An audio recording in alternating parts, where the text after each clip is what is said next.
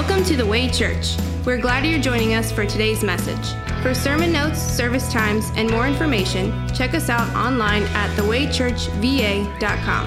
Now let's join Pastor Matt Rothy with this week's message.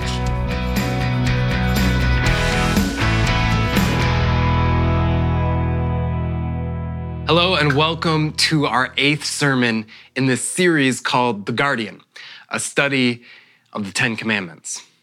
This sermon is going to explore the eighth commandment, and to begin, I'd like to make a confession. I love sin.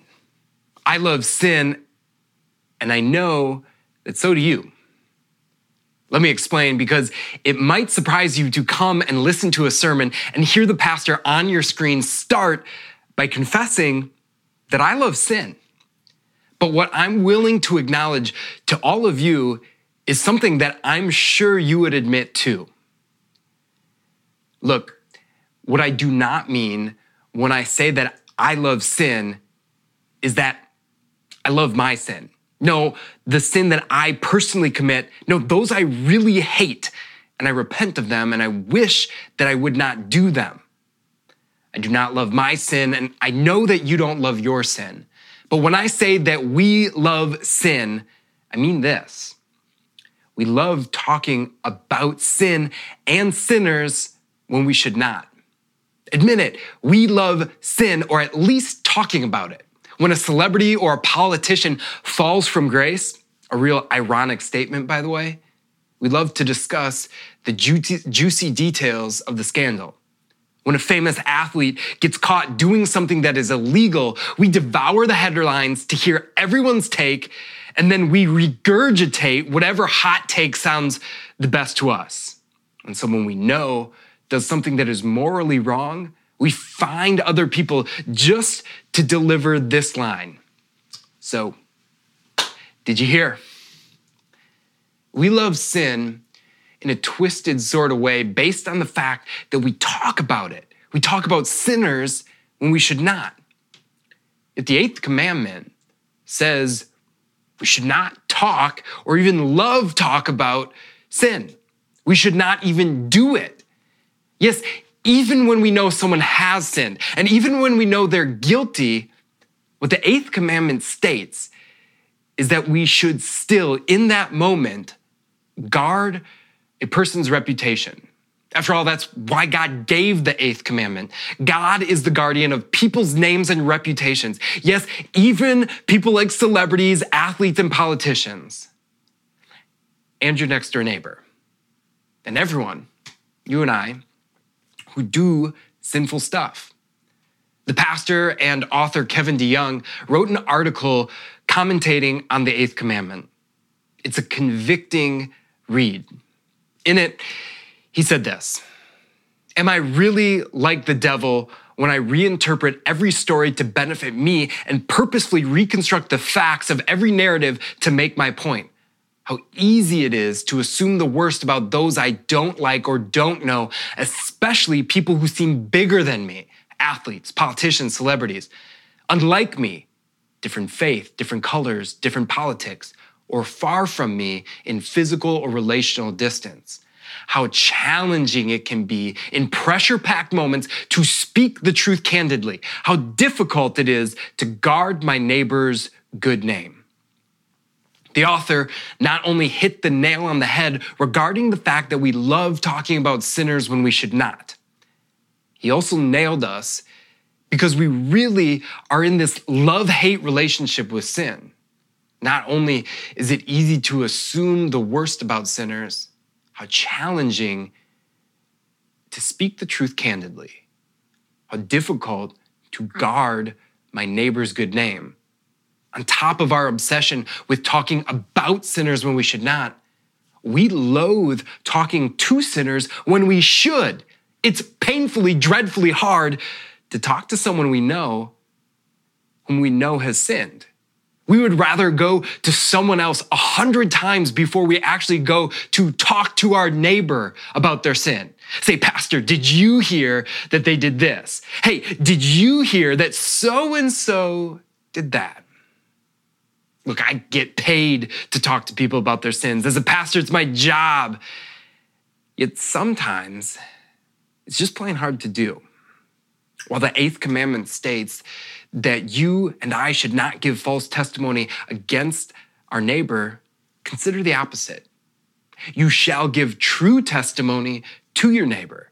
That means that we should go to our neighbor and speak true things to our neighbor in love, even when the truth hurts. Did you know that God's word says there are times when we should speak to a sinner about their sin? It's a divinely given moral obligation for every Christian. Jesus said in Luke 17, if your brother or sister sins against you, rebuke them. And if they repent, forgive them.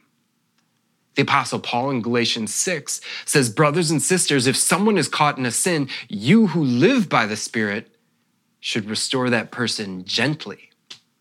Christians can't ignore sins. Christian love demands that we talk about the problem of sin for the spiritual well being of the people we love.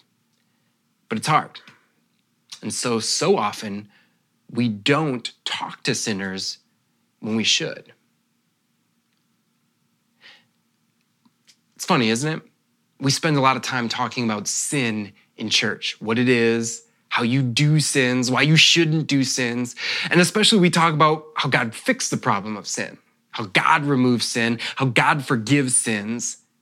But rarely, if ever, do we talk about how we should handle the sins of others. That's crazy, right? Because we live in a world where you cannot go one minute without seeing sin. We never talk about how spiritual people should handle the sins of others so, in this sermon, we're going to take a look at a passage in which Jesus himself tells us with step by step clarity how he wants us to handle the sin of sinners. But first, we need to look at how God handles our sins to see not just the master sin handler himself, but we need to see this so you and I, people who, who sin, well, we hear the good news that our God speaks to us as he handles the sins of everybody. The passage that we're going to look at in this sermon comes from Matthew 18, verse 15 through 18. But to see how God handles sin, including our own, we're first going to look at two sections of scripture that really kind of sandwich our scripture lesson. In these verses, which were read in total in our worship service, we are going to see how important each and every soul is to our Lord as he communicates two ideas that are central to the gospel the intimacy of Christ's forgiveness and the immensity of Christ's forgiveness. First, Jesus speaking in Matthew chapter 18, verse 12 says this What do you think? If a man owns a hundred sheep and one of them wanders away, will he not leave the 99 on the hill and go look for the one that wandered off. He finds it. Truly, I tell you, he is happier about that one sheep than about the 99 that did not wander off. In the same way, your Father in heaven is not willing that any of these little ones should perish. How does God handle sinners? How does he handle sin? He does so with complete recklessness. He is so affectionate, so caring for each and every sinner, including you, that he leaves 99 saints to go chase down the one. Just think about the courage of Christ. Okay, but also the compassion that Christ demonstrates for you and me in this to leave the safety and the certainty of heaven, to go and cover over his lost sheep, you and I with his strong, protective love. That is what our God does to us and our sin. He looks for you. He seeks you out. And when he finds you, he cloaks you with his honor and his righteousness after we have been completely dishonorable and utterly unrighteous. He risks it all, including his life, to call you back home. And then, when you and I get home, then he throws us a party out of pure happiness that his sinner saint is home. This is Christ for you. This is the intimacy of Christ's forgiveness, which the gospel proclaims to you. How does God handle sins? He handles it in the complete opposite way of people who love to gossip about sin. He handles it with the intimacy, the personal, familiar closeness of a shepherd's care for a sheep. This is the intimacy of Christ's forgiveness. As the song goes, this is the overwhelming, never ending, reckless love of God. It chases me down, fights till I'm found, leaves the 99. I couldn't earn it. I don't deserve it. Still, Christ gives himself away for you. Okay, remember, we're talking about the two sections of scripture that sandwich our main text for today. So, in the verses coming just after the step by step guide to how we are to handle sinners, Jesus tells one more parable demonstrating this time the immensity of his forgiveness. I won't read the whole parable because I don't want to spoil the dramatic ending, but I will share a few verses in which Jesus compares himself to the king and us to his servants. Matthew 18, verse 23. Therefore, the kingdom of heaven is like a king who wanted to settle accounts with his servants.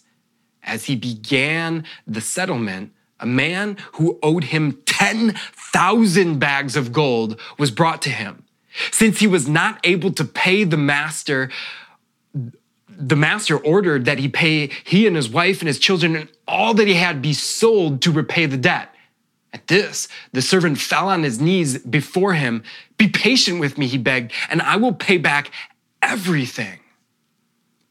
The servant's master took pity on him, canceled the debt, and let him go. 10,000 bags of gold. That was the equivalent of 20 years, 20 years of your entire earnings. Imagine working for a company that paid you well for 20 years, and then the head of the government, the king, says you owe it all. Pay it back or sit in prison. We'd be stuck. We'd be so out of luck. There's nothing that you and I could do. That's one the King of Kings and Lord of Lords, your loving God wonderfully, benevolently, gracefully canceled the entire debt. You're free to go. This is the immensity of Christ's forgiveness. See yourself in this story as the one who has everything, everything forgiven by Christ your King and has nothing to pay back. That is who you are, and that is how Christ deals with sin, with the immensity of his forgiveness. Look, this, this is explosive because it means you are totally free because of the gospel to go and be free from the debt of sin and guilt that you owe. The immensity of Christ's forgiveness and your gospel freedom means that you are set free from judgment and therefore you do not need to judge or talk about the sins of others. Do you realize what this means for us as we handle sin. Understanding the deep intimacy of Christ's forgiveness and the sheer immensity of your sins that have been forgiven in Christ Jesus, it means you are the most free and you have the least to fear when it comes to handling sin because you know how unconditionally, ridiculously, and recklessly you have been loved by God. Therefore, from that position, you can handle the sins of others because you know the love with which God has handled yours. You know the intimate forgiveness and the immense forgiveness that you have from Christ. And Christ has that same intimate, immense forgiveness for others too. And you get to tell others about it. Which leads us to a very pressing question how do we handle the sin of sinners? How do we do so in a way where we don't sin? How do I talk to my friend about her sin, but not make her the talk of the town? How do I react when I hear of my neighbor's sin, but draw near to him instead of run in the other direction? Well, in Matthew chapter 15, sandwiched between those gloriously gospel packed verses we just looked at, Jesus himself gives us a step by step guide, which is not meant as a legalistic protocol, but a gospel centered approach for how sinners should handle other sinners. So let's go through each step. Here is step number one Matthew 18, verse 15. If your brother or sister sins against you, go and show him his fault, just between the two of you. If he listens to you, you have won them over. First, the fact that Christ refers to the person who sins as your brother or sister is very significant. Jesus is saying that your stance, your tone towards a Christian when handling their sin is not treating them like they're the spawn of Satan or some Philistine, but they are your brother or sister, and not one that you have a sibling rivalry with.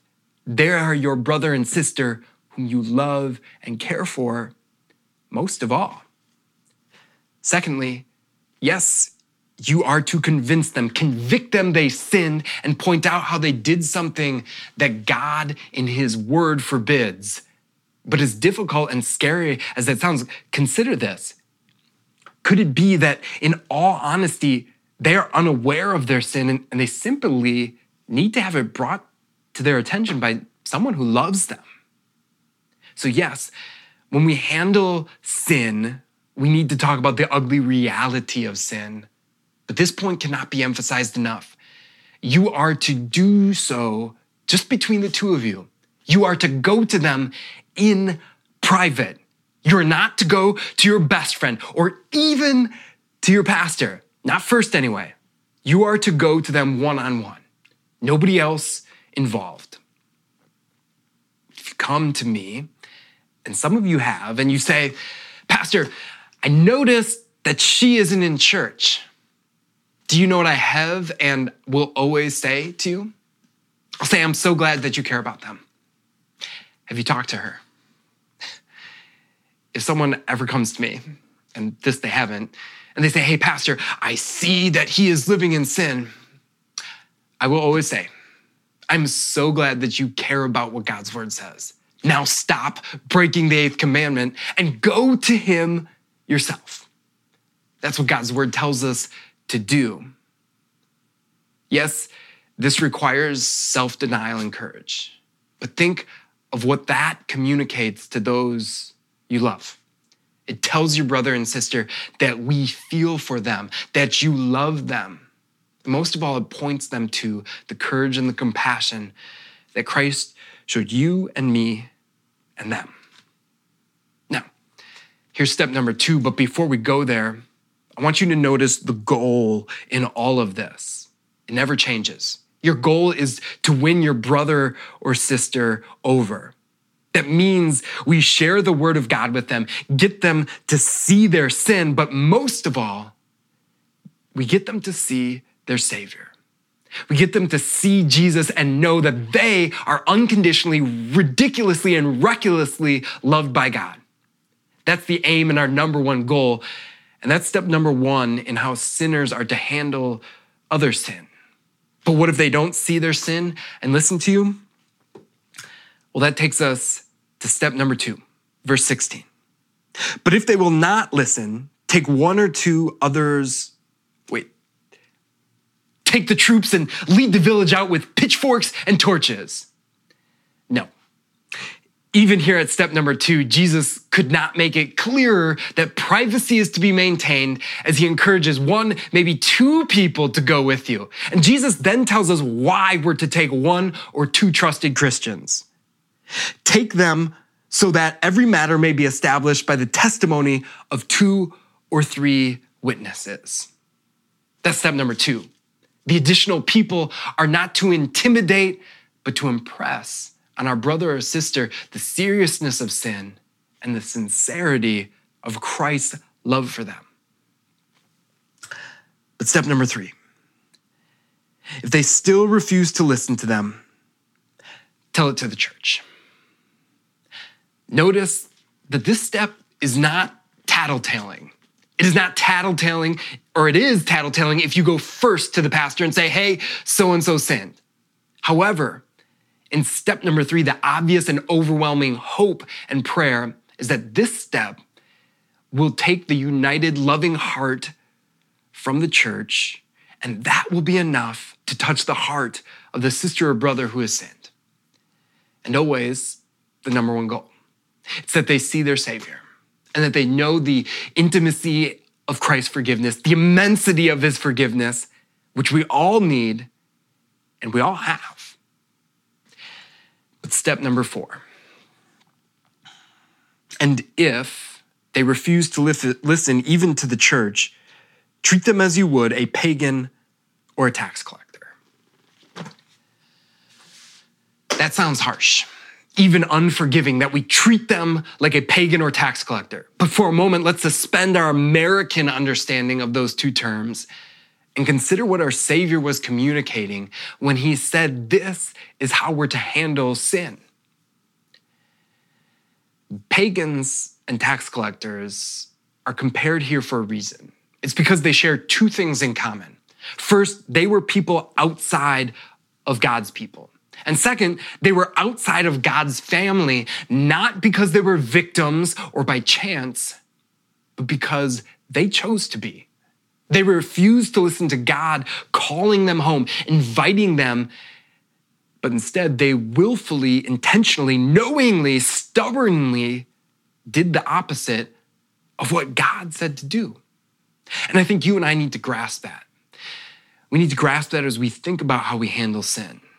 Because there is not one sin that gets a Christian kicked out of the church. There are not seven deadly sins that disqualify you from the church.